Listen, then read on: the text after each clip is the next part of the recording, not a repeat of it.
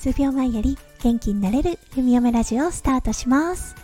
おはようこんにちは。こんばんは。ハロー弓嫁です。このラジオはオーストラリア在住18年の弓嫁が日々のハッピーや発見を声に乗せてお届けふわっとトークラジオです。今日は2022年1月10日月曜日です。今日は昨日に引き続き看護のお仕事に来ている弓嫁です。はい。今日はね、先日あって気がついたこと、皆さんとシェアさせていただきたいと思います。それでは今日も元気に弓嫁ラジオスタートします。はい、スタイフ配信者の皆さん、皆さんは台本を読んでらっしゃいますか？それとも自分で思いついたことをその場で考えてお話ししているタイプでしょうか？弓嫁はどちらかというと箇条書きで今日お話しすることをノートに書いてからそれを元にしてお話をしています一語一句台本を作り込むというようなことはしたことがないです。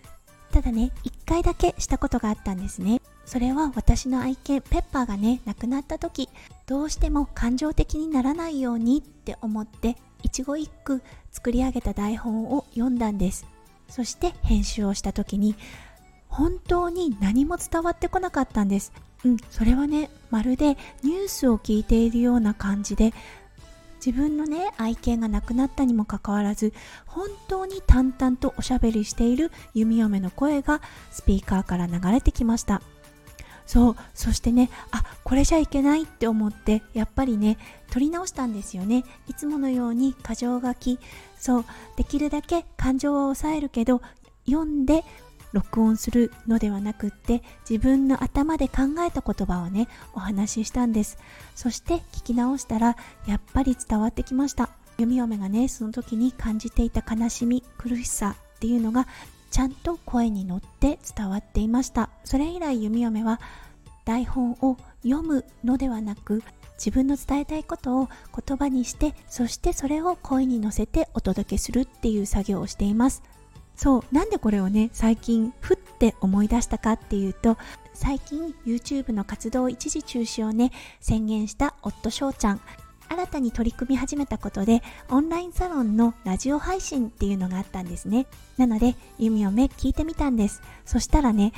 翔ちゃんらしさが全く出てなかったんですね。YouTube ではあんなに生き生きとしてね翔ちゃんの熱い思いとかそうパッションとかがねゴンゴン伝わってくるような動画だったのに音声からは何もそれが伝わってこなかったんです。そして思ったんです。そして思い出したんです。あ翔ちゃん多分台本を読んでしまってるなって。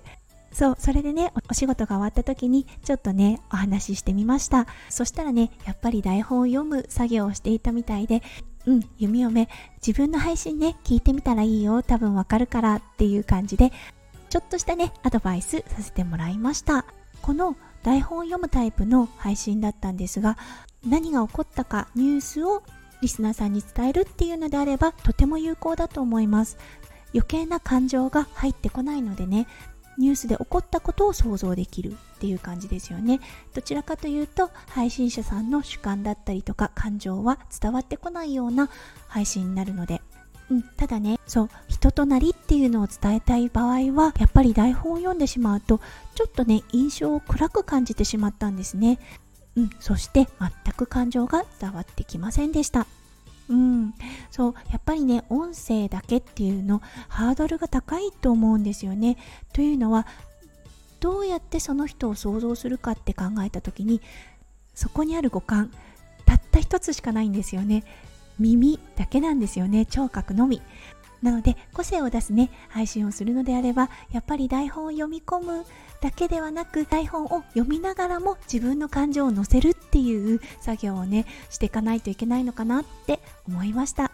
うん、今日はねあなたは台本を読んで配信しているタイプでしょうか？それともテーマを決めてそのテーマに沿って自分でその場で考えられた言葉や感情を声に乗せて配信しているタイプでしょうかっていうことをちょっと身近な人のねすごく大きな例があったのでそれを取り上げてお話しいたしました。お伝えしておきますが台本が悪いと言っているわけではないです。はい。台本を使ってそこにあなたの個性が載っていればそれはそれで素晴らしい配信となると思います、うん、ただねただ読んでしまうっていう形になるとどちらかというとニュースを聞いているような印象になると思うのではい。もしよかったら自分の声の変化っていうのを比べて楽しんでみてくださいね。はい、ということで今日も楽しい時間を皆さんと過ごせてとても嬉しい弓嫁でした。今日一日が皆さん光がいっぱい詰まった素敵な一日になりますよう弓嫁心からお祈りいたしております。はい、それではまた明日の配信でお会いしましょう。数秒前より元気になれる弓嫁ラジオ弓嫁でした。じゃあね、バイバイ。